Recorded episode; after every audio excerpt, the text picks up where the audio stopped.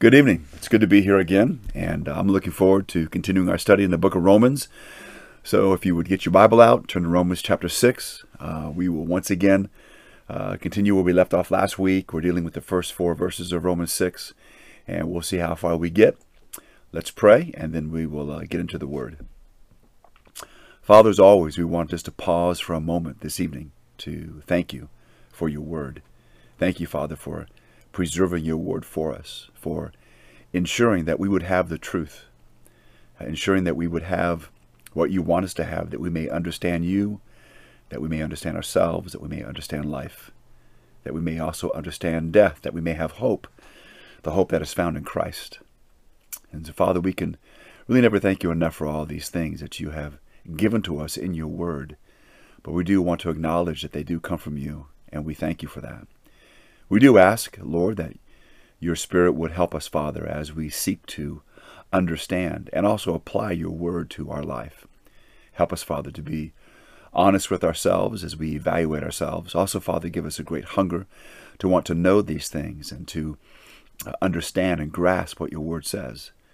We also ask, Lord, you help us to remember these things, to think about them often, and that, Lord, that they would become a part of our knowledge, a part of our understanding of the world so that as we as we look at life as we deal with life that father we would deal with life through the paradigm of your word.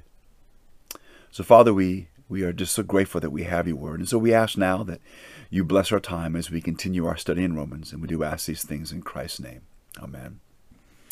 So romans chapter 6 let me uh, reread verses 1 through 4 what shall we say then? Shall we continue in sin that grace may abound? Certainly not. How shall we who died to sin live any longer in it?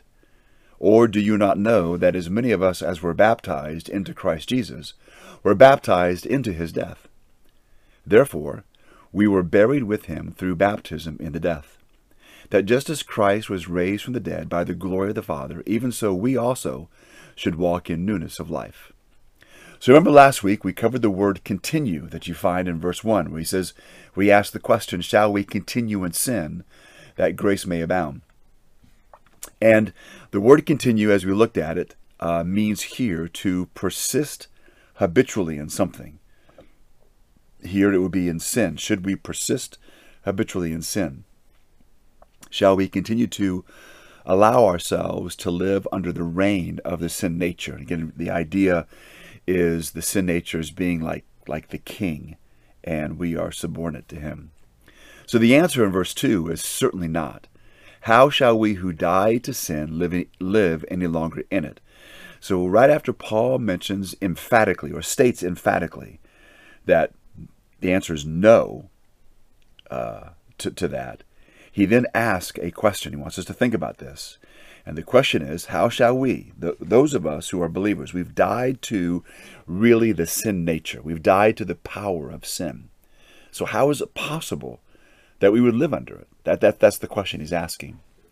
So the Greek word that he uses for certainly not, I believe, is meganeto or gnoi, uh, gnoito, um, and it is a, a very strong Greek idiom uh, and of course, it indicates repudiation. Uh, in other words, is a refusal to accept.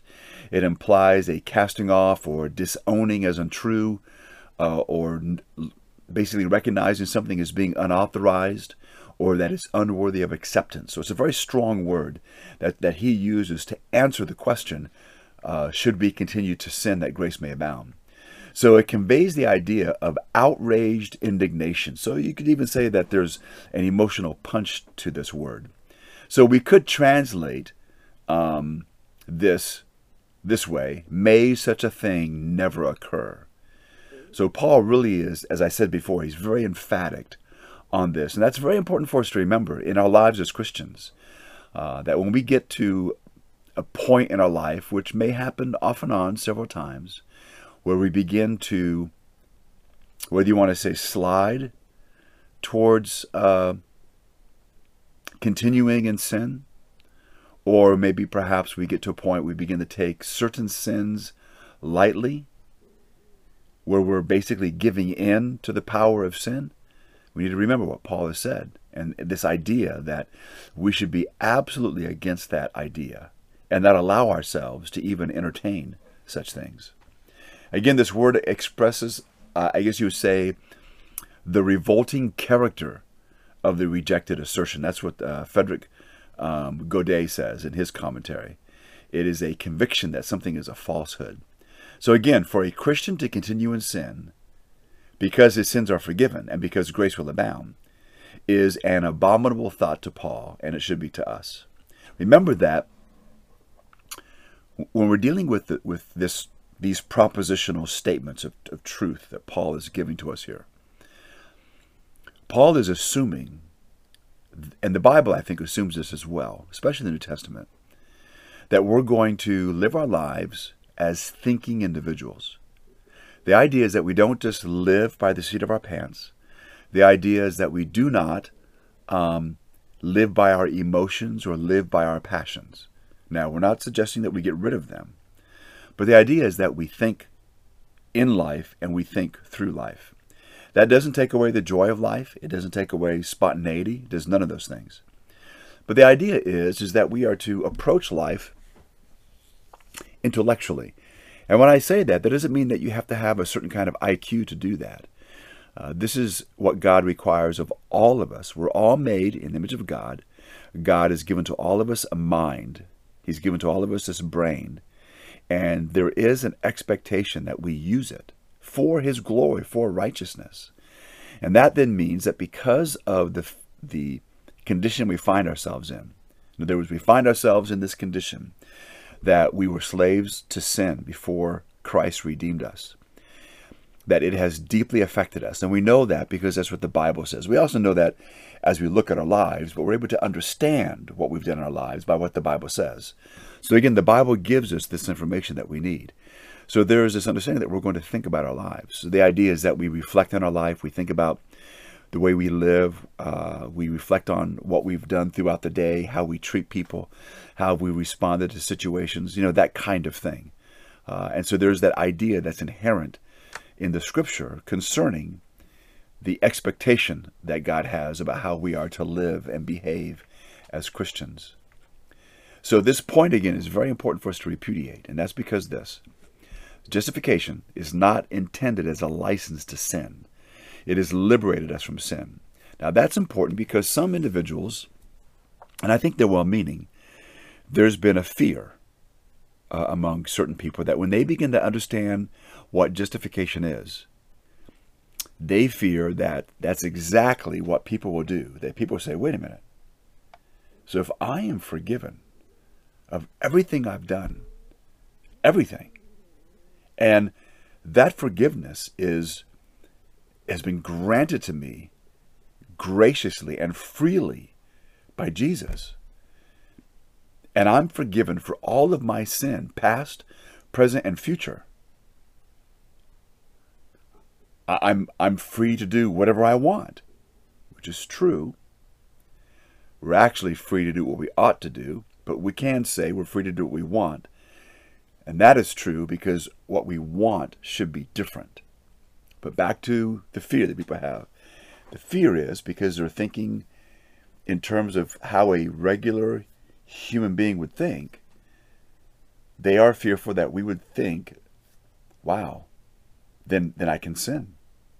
I, I'm I'm free to do what I want. I'm free to hold a grudge. I'm free to, you know, tell small lies or whatever it is. We we normally would justify ourselves, or at least somehow put a limit on ourselves and say we wouldn't do any what we call big sins, but we would be very comfortable with the smaller ones.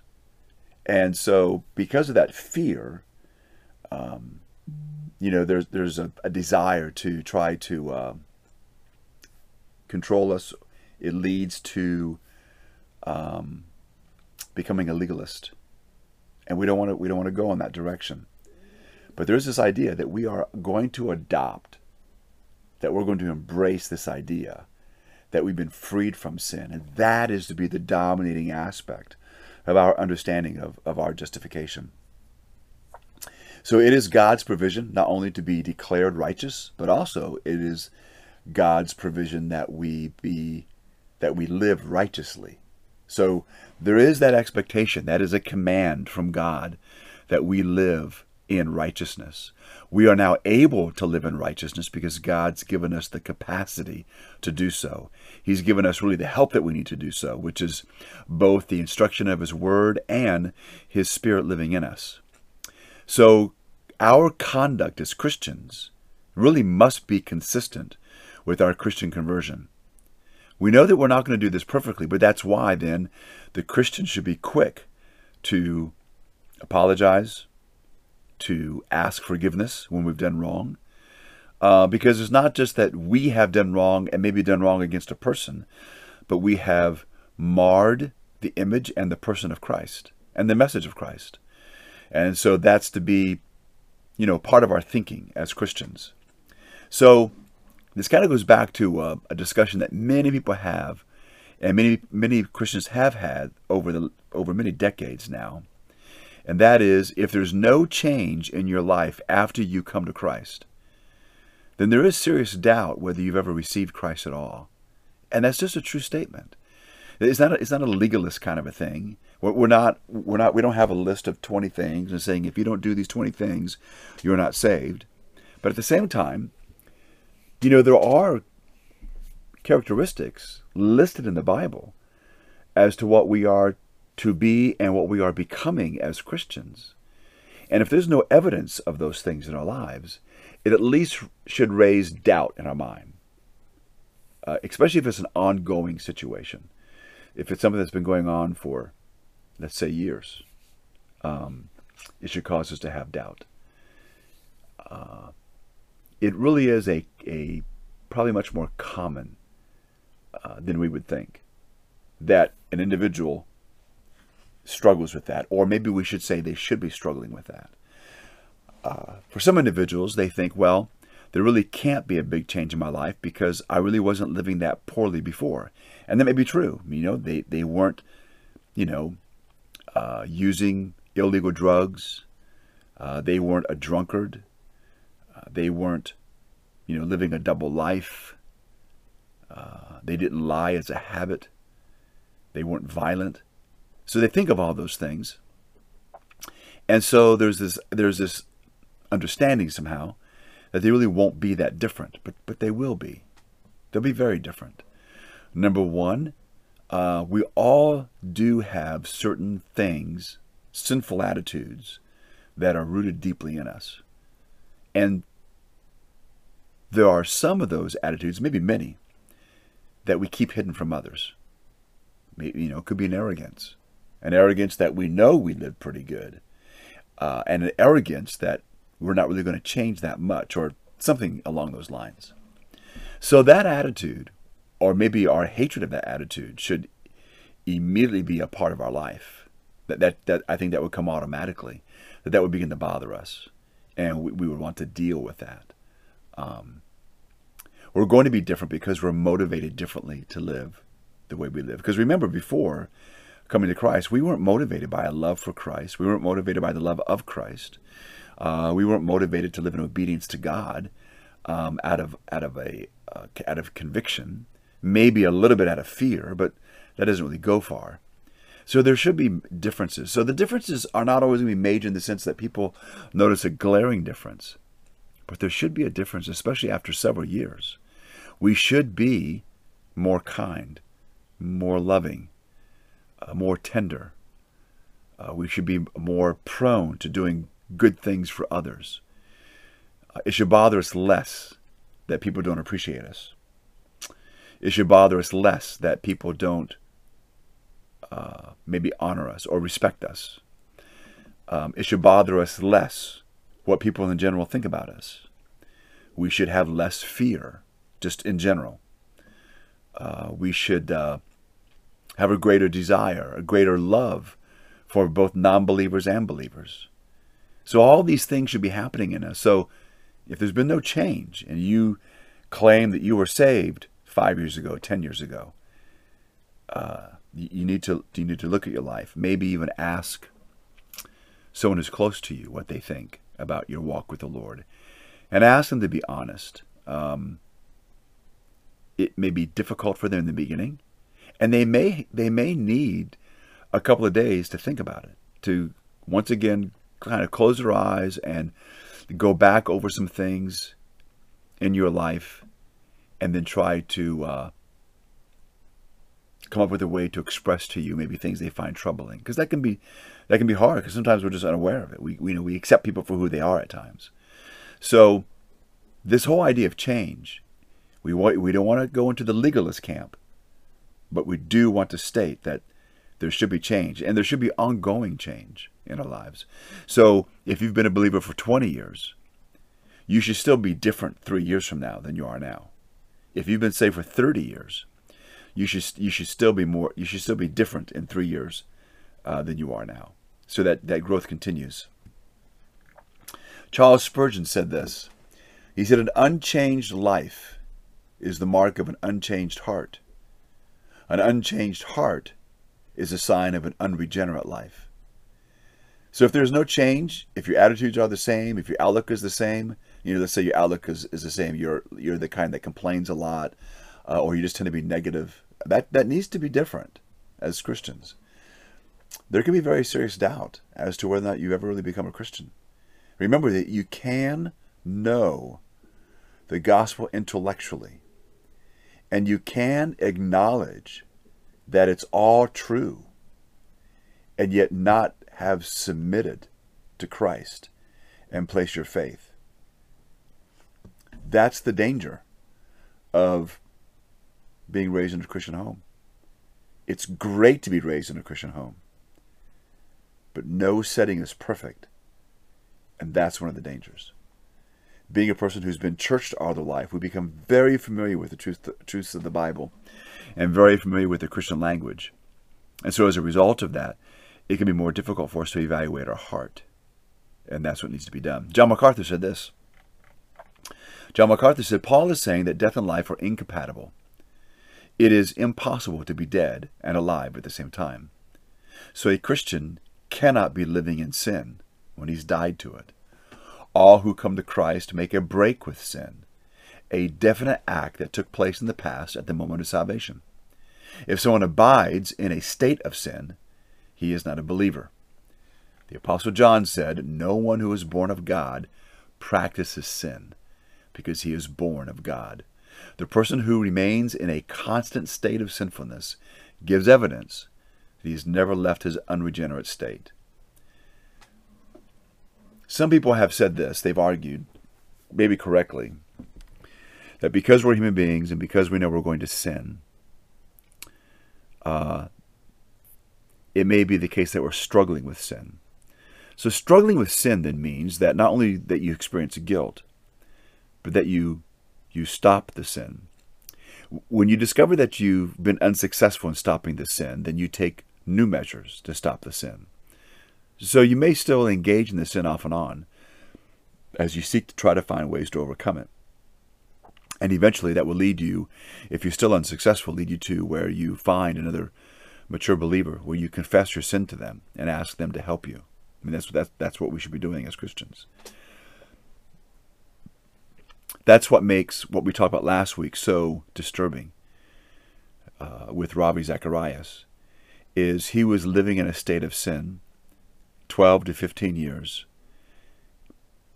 It was clear that he, if he did try to overcome it, he was unsuccessful. There's actually no evidence that he even tried to overcome it. Uh, he definitely didn't confess it to anybody, you know, to try to to get help in, in battling this. So there was no struggle. You know, we don't want to be confused and say, well, you know, Ravi, like all the rest of us, struggled with sin. That there was no struggle there. He just plain gave into it, gave himself over to it, and lived in it. Um, now, again, I, I can't be dogmatic and say that I know for a fact he was not a believer, but there is nothing that points to the fact that he really was the main lesson from that is not for you and I to try to decide whether Ravi Zacharias was saved or unsaved. The important thing is for us to evaluate our lives and perhaps the lives of those that we're close to, that we're intimately involved with. Pray for them and try to help them. because these things are still true that he says. Donald Grey Barnhouse was a Presbyterian preacher back in the, I guess, the 50s, maybe 40s and 60s. Terrific, godly man. He said this Holiness starts where justification finishes. And if holiness does not start, we have the right to suspect that justification has never started. So again, same, you know, they're all saying the same kind of thing. Uh, that holiness, the pursuit of righteousness, all those things should be a part of the makeup of the believer. Whether that person has been a believer for five minutes or whether that person has been a believer for five years.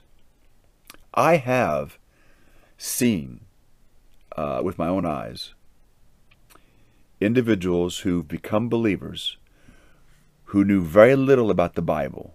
I preface it that way because, you know, if a person was raised in the church and they become a Christian, they're already familiar with a lot of things as to how God expects them to live. But if you have an individual who doesn't know most of the Bible, it's interesting to see the kinds of changes that take place immediately in their lives.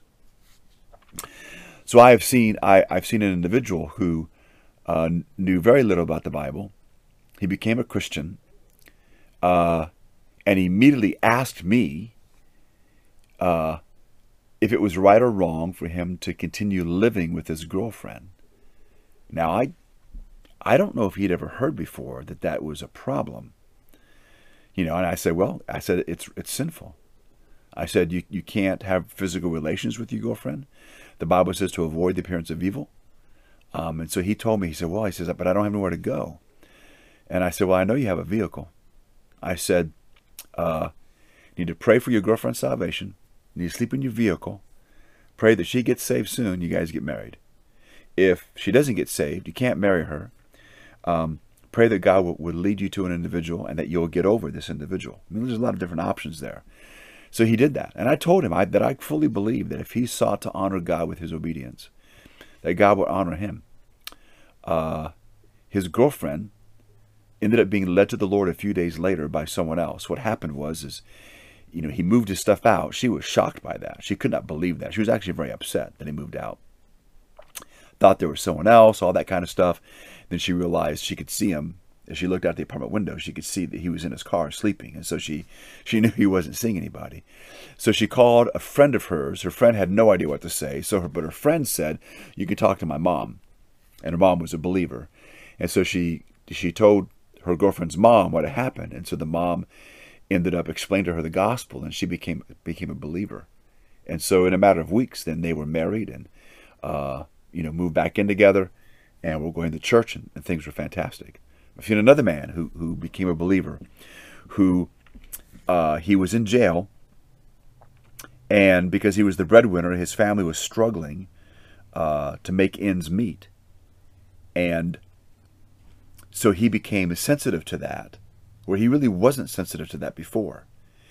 And two or three days after his conversion, which is really pretty quick, he called his wife and he owned two Harley Davidson motorcycles. And if you know anything about guys who have Harleys, they love their bikes. And uh, he told his wife, you know what? Why don't you just sell one of them so you can have money? She was stunned by that. She couldn't believe he said that. She she said, "Are, are you sure?" And he and he convinced her that yeah, he was sure. In fact, that was so unusual that I thought that when he told me this, I, I thought he was making it up. I thought he was just telling me a story. Um, but he told her to, to sell the motorcycle, and then whatever money she could get for it to use that to uh, you know help things go. He ended up being in jail a little longer, and he called up and told her to sell the other bike. That's when I thought I knew he was making stuff up. But then I found out a little while later when I was talking to his wife, we were just having a conversation, and she told me, she says, Why? Um, I knew that him becoming a believer was real when he told me to sell the motorcycles. And I said, Well, there you go. I mean, I was stunned by that. You know, I wasn't going to ask her about it, but she confirmed that uh, that that was exactly what he had done. And he wasn't perfect. He's got issues, but that change was there. And it was evidence that he had really not just turned over a new leaf, he had given his life to Jesus Christ. Again, back to um, verse 2 of Romans 6. So the word how, where it says, how is it possible? The word how leaves no room for the possibility of, of a believer living in habitual sin. In other words, Paul says emphatically to the question, um, uh, shall we continue in sin that grace may abound? Paul says, absolutely not. Then ask that question, how, how can we, or how is it that he who's died to sin live any longer in it? So it's almost like he's saying, how in the world is it possible that that can happen? That's really where Paul's coming from. How in the world is it possible? There's, there's just no room for this possibility, for this kind of scenario taking place. Um, so how is it possible for this to happen? Um, so again, it's a rhetorical question. It is assuming the answer, and so he, so it's how how, how could you do this? It, it, it's impossible.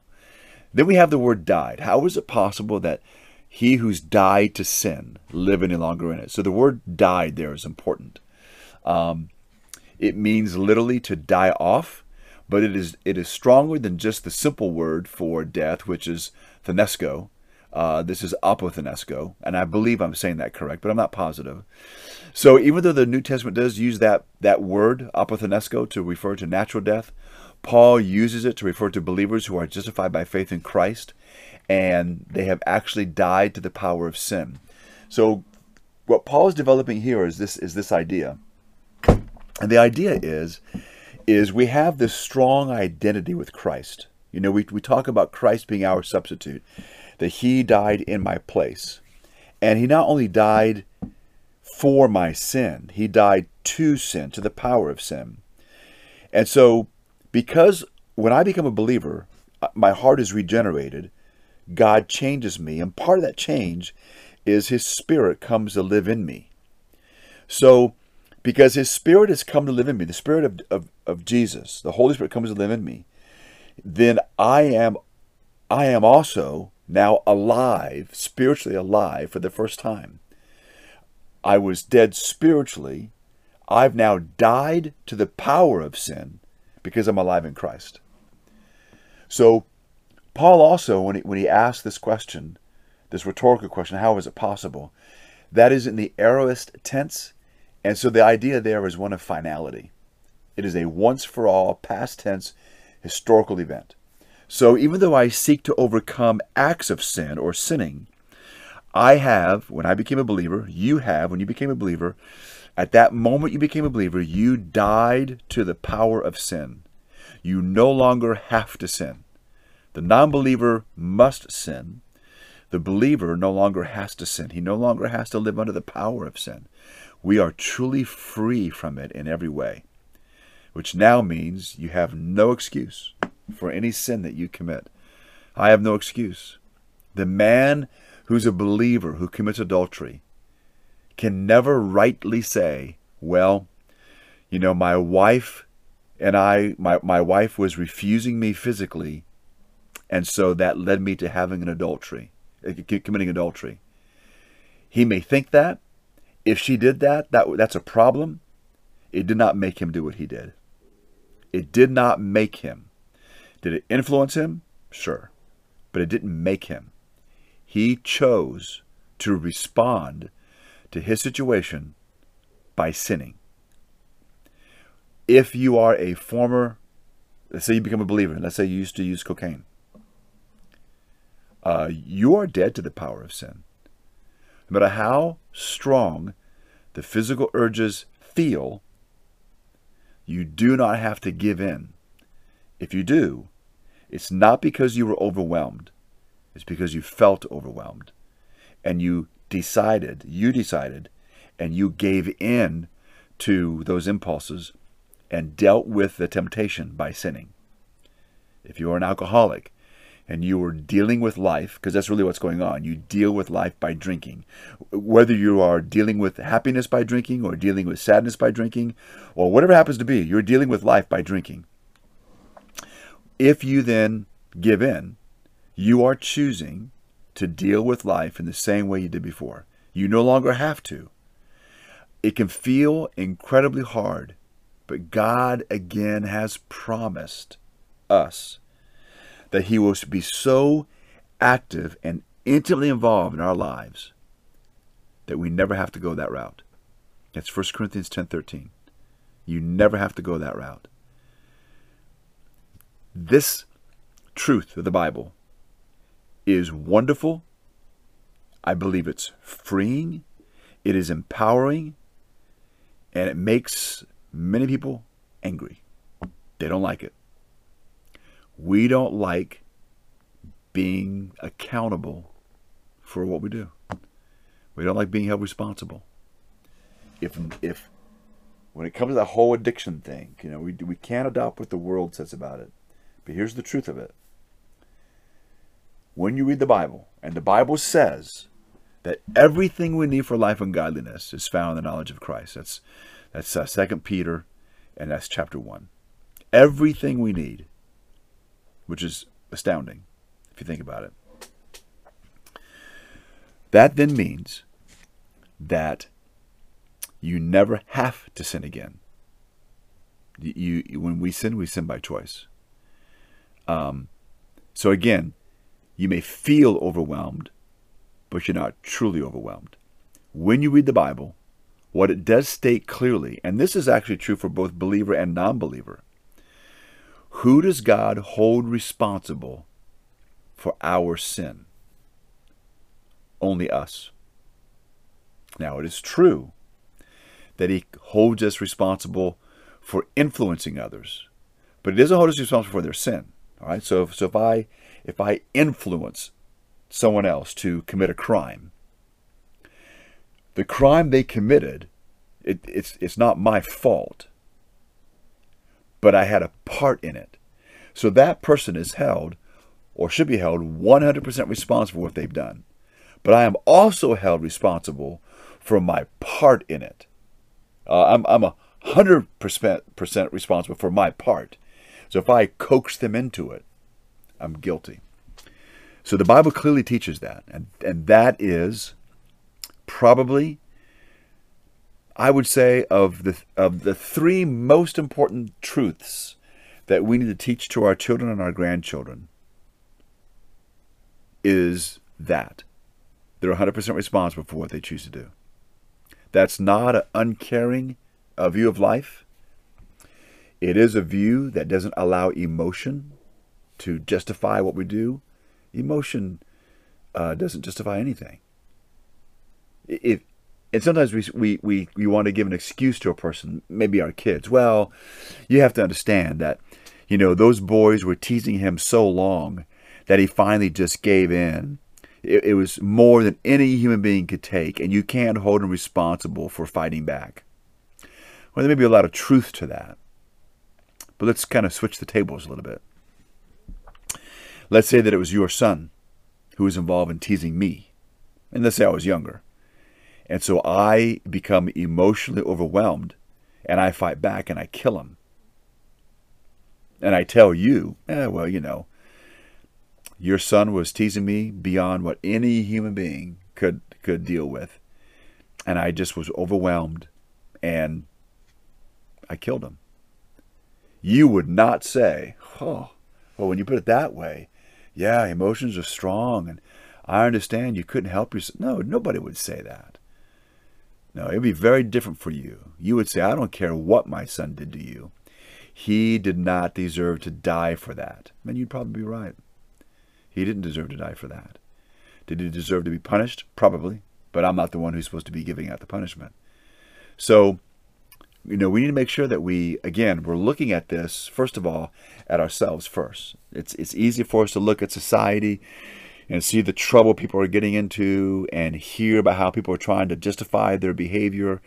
And sometimes we get sick and tired of people justifying their behavior and saying it's not really their fault. Uh, so we can easily find multiple examples in society. Uh, of, of this kind of thing. But what we're supposed to do first is always use the Bible as a microscope, not a telescope. The idea is I'm looking at myself first and foremost. Again, back to the Sermon on the Mount when Jesus said uh, that before we take the speck out of our brother's eye, we need to look at the log in our own eye. That when you read through that, he's not denying that there really isn't a speck, that there really isn't sin in the eye of the other person. It's there. We need clear judgment on how to handle that. How do you get that? Ah, you get that by removing the log from your own eye. That's that's the that's the idea there. And that, that's that's what's expressed here. So Paul here, and this is this is an important nuance. Paul is not calling for us as believers to die to sin, uh, because we did die to sin. Uh, we died. We didn't die for sin, but we did die to sin. Okay, remember, Jesus died for my sin, and he died to the power of sin. When I identify with Jesus, I never die for my sin because he was my substitute, but because of my identity with him, I have also died to sin or died to the power, the sin nature. Um, so I've already, and you, if you're a believer, you've already died to the power of sin. It's, it's not an experience, it's, it's a fact. That's true of all believers all the time. Uh, our the way we feel about it, again, as I've kind of used illustrations, it's got nothing to do with it. From God's point of view, He sees you and I as dead, buried, and raised again with Jesus Christ.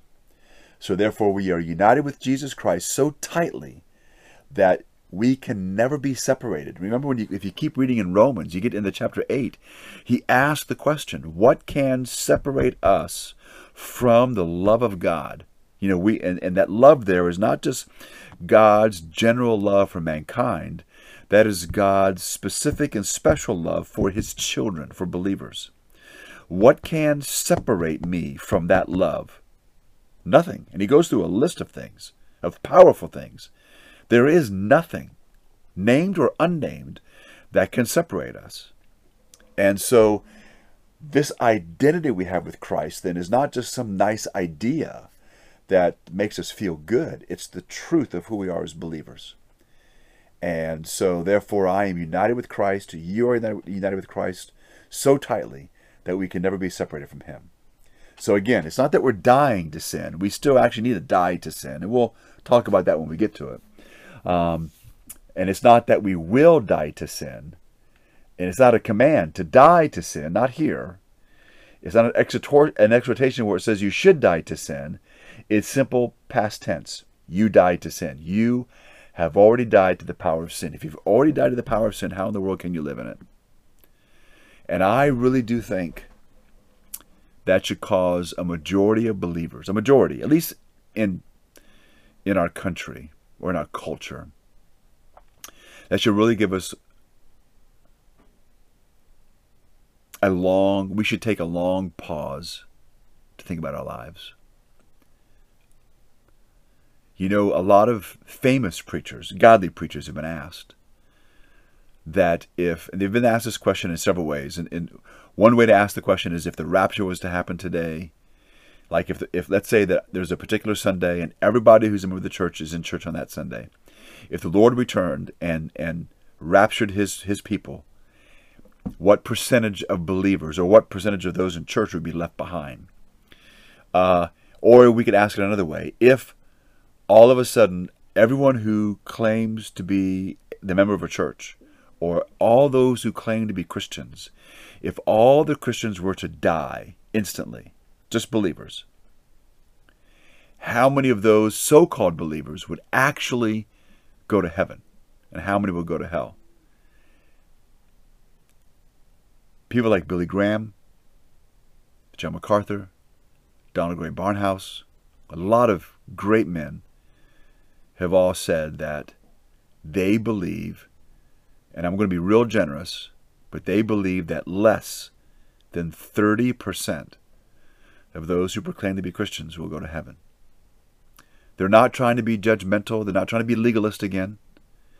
They're just because of, of knowing human beings, understanding human nature, knowing how we live, that uh, at least when it comes to those who are Christians in Western nations, like America, less than 30% will actually go to heaven. That's a really tough thing to deal with. It's even more difficult to try to con- convince a professed believer that they may not be. I normally don't try to convince a, a so called believer that they're not a believer unless I know so many things about them. But even then, I'm going to try to lead them by helping them evaluate themselves. They need to see that. Doesn't matter if I'm convinced of it or not. They need to become convinced of it. So it's a very uh, sobering thought that Paul gets into here in Romans, and one that should not be taken lightly.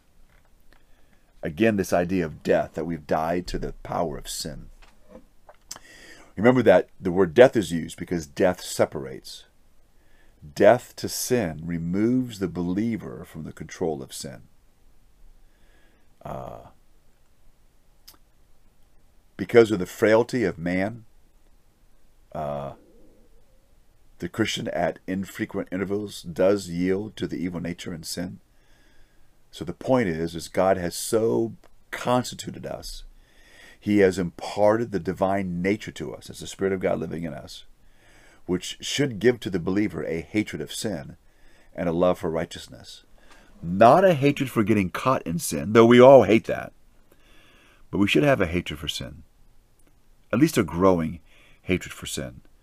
It doesn't mean that you hate all sin immediately. But one of the aspects of the Christian is there's a growing hatred of it. We just we should just be tired of it. We should understand how devastating sin is. Even though sin may be fun for for a while, kind of like drug use. The first time someone does certain drugs or the first few years of their life using drugs may be fun. You know, they may be partying all the time.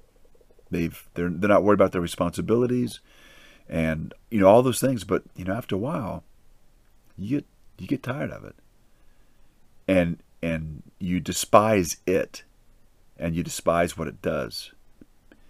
Uh, some individuals, actually many individuals, I don't know if you know this or not, but about 90% of, of everyone who's addicted to like cocaine and, and heroin, of the ones who overcome it, about 90% of those did it on their own.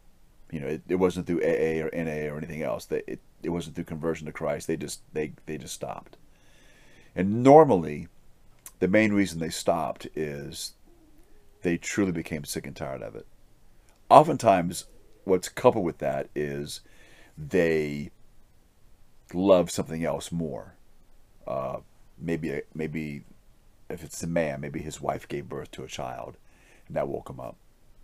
And uh, but the idea is that when when we sin, it, it's never we ne- we can't control the consequences. We can't control who it affects, and it causes widespread damage. It always does. And uh, so God knows that, and so that's why He He helps us in this way. So again, the Holy Spirit who's been caused by God to take up permanent residence in us. Remember, God placed him in us. The Holy Spirit is there to aid us in our battle against sin and to really help us in our effort to live the Christian life.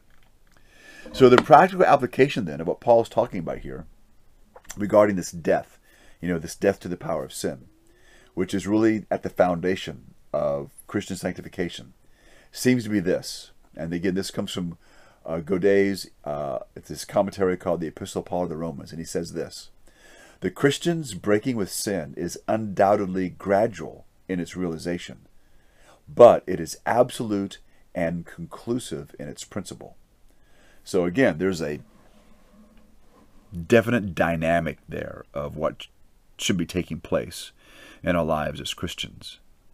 And I you know, you don't want to I don't want to like overdo it, but I do think that, uh, again, in our society, in our culture, uh, we may not be able to emphasize it too much because we don't we don't we don't think like that. We don't take those things into consideration. And to say all this another way, the idea is that we are to break. It's like breaking friendship with an old friend. Let's say you have there's an old friend who's got an evil influence over you, uh, you can't just say, well, I'm only going to see him every now and then. Man, if this guy is bad news, you got to make a break, a complete break with, with them. Um, maybe even explain why. It's not going to make him happy, but if, if he if he's wielding that much of an influence over you. That has to be done. Same thing with sin. You can't play with sin, even though we want to sometimes. We can't see how close to the line we can get that we want to sometimes, uh, because sin is powerful and it's much stronger than we are. We will always lose that battle, and that just needs to be our mindset. We'll always lose that battle. Galatians chapter 6 verse 4, but God forbid that I should boast except in the cross of our Lord Jesus Christ, by whom the world has been crucified to me, and I to the world. So what Paul's talking about there is another way to look at this. Again, being crucified is another way to talk about being killed or put to death.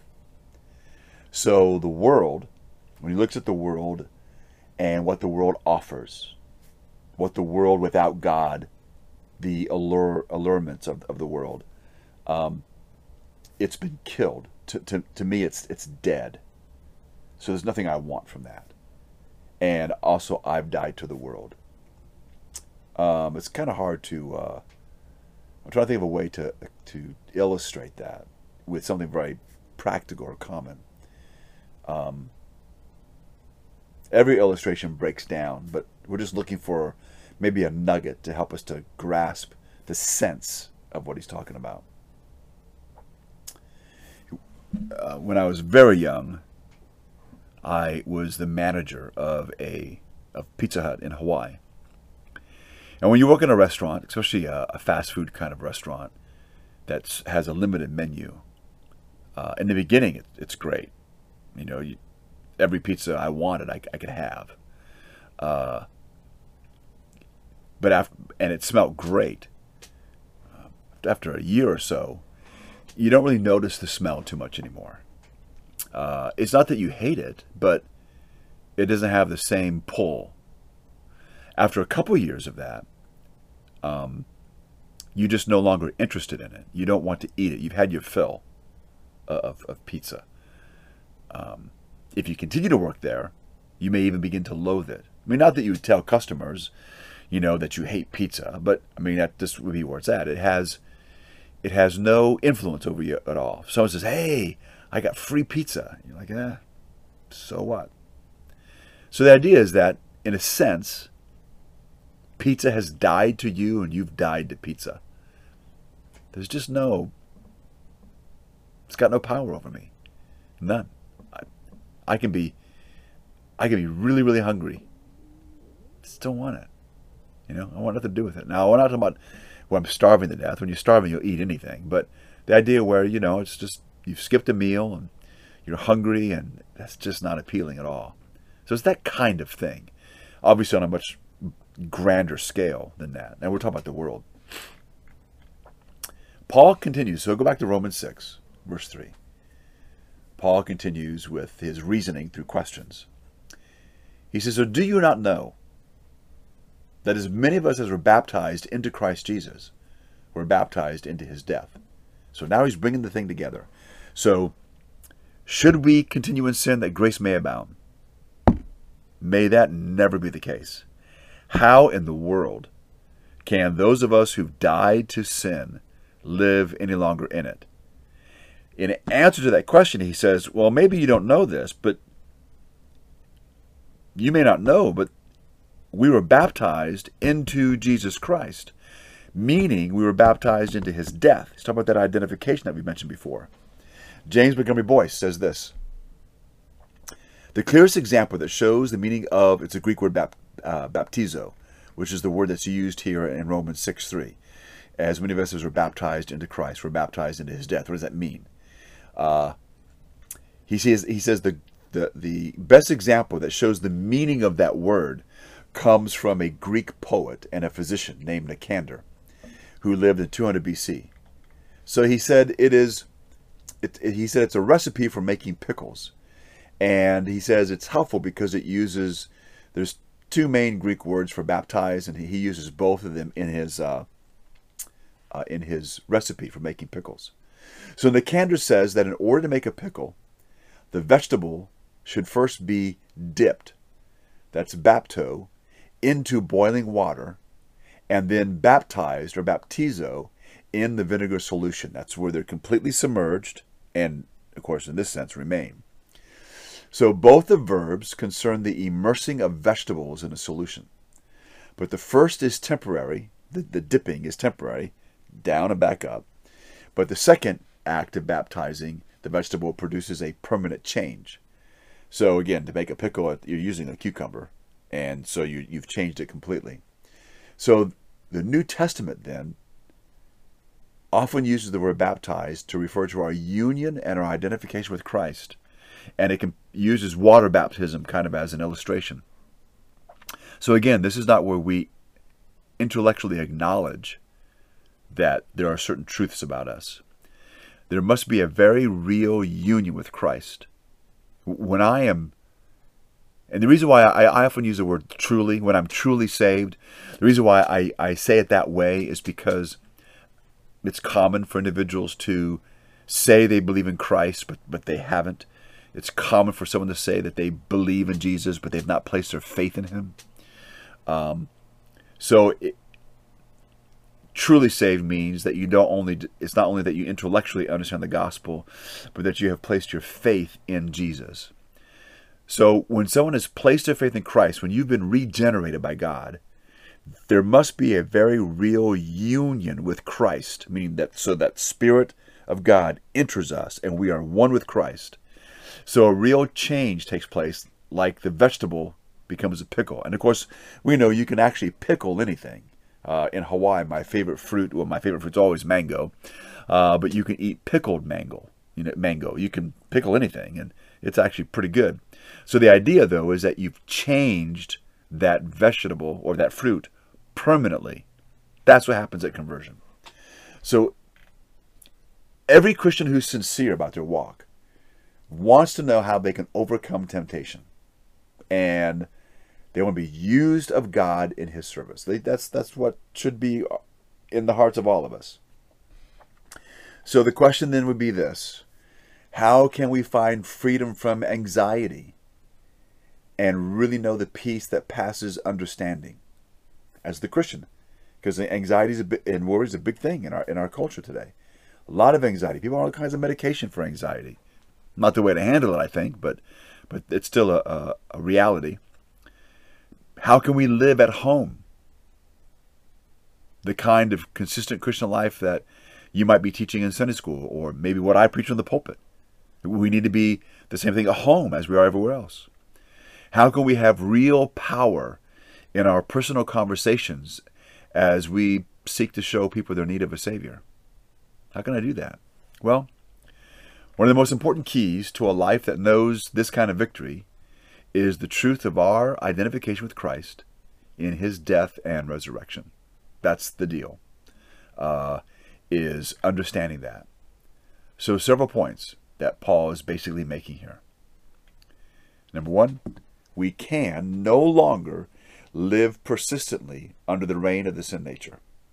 If you and I are true believers in Christ, we can't. Again, we can struggle with sin. We can struggle with certain sins, but we cannot live under the reign of sin. We cannot go on habitually being the same way. Uh, so, again, let's take a common problem, or at least one that people accept let's say that, that the problem we have is one of anger. And you admit that you've had that you've been a believer for 30 years and anger has been a problem for 30 years. Well i wonder what kind of problem it's been. Has there been a marked improvement?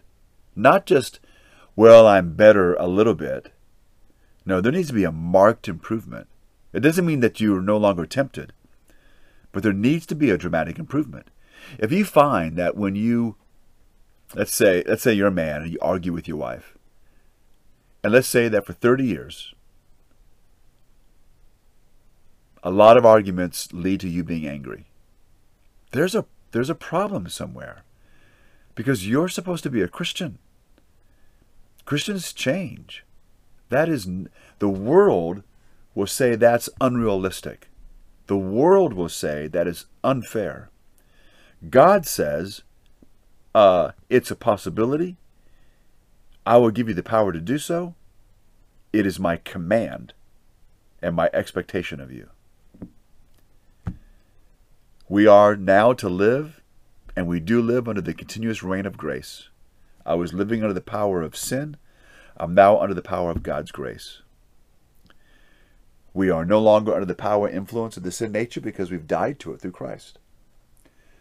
So again, we need to take a, a hard look at our lives as as Christians. Uh, it really is actually very deep theological stuff here. This is not just trying to understand the complexities of the doctrine of salvation. Uh, this is grasping the actual regeneration, grasping the sense of what regeneration is, what what happens when God saves you and me. When, when God saves you and me, again, it's not just a position that we assume. Now I'm in Christ, now I'm adopted. There's, there's to be a very realistic change that happens. Again, we're going to mess up. We're going to go back and forth. Uh, it's up and down, this growth in Christ. But I, I do think that too many either take it for granted or take it lightly. Oh, now we'll say, oh, I don't take it lightly, you know, because we get real serious when we talk about it. But I'm not just talking about when we talk about it with other believers. I'm talking about how we how we live it out. Are we living out the faith? Living out the faith of Jesus Christ crucified, buried, and raised again. Am I living that out in my day-to-day living? Uh, that that is what we are to be about as believers. Our identification or our union with Christ, again, is key. Again, not only an understanding that we've been delivered from the grip of sin, which means we no longer have to sin, uh, that we can say no to sin, that we now have guilt when entertaining sin, but again, an understanding how it is that we are to live for God. So we're going to have to stop there, uh, and we're going to we're going to have to uh, we'll come back to this next week. Uh, so to make sure we have a good sense of this, it's really important for us to have a sense of it because uh, I think too often as believers uh, we don't we don't really have have that at least as we should. Let's pray. Father in, in heaven, we do thank you again for being so good to us. We do thank you, Father, for the truth, though at times the truth of your word can be very difficult.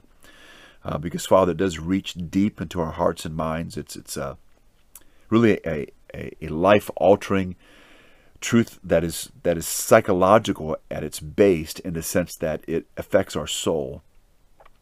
And we ask, Lord, that you would help us to understand ourselves in, in light of the paradigm that the Scripture gives to us. Father, we ask that you would you would give us victory. You would help us to overcome sin. We pray, Lord, you give to us the joy of our salvation. Help us to be strong. Help us to realize, Lord, that legalism isn't the way. It's not about following a bunch of rules. It really is about living free and enjoying the salvation that we have and enjoying the life you've given us. So, Father, we pray that we would meditate on these things often and that we would continue to become different people. So, bless us now, Lord. And we do ask these things in Christ's name. Amen.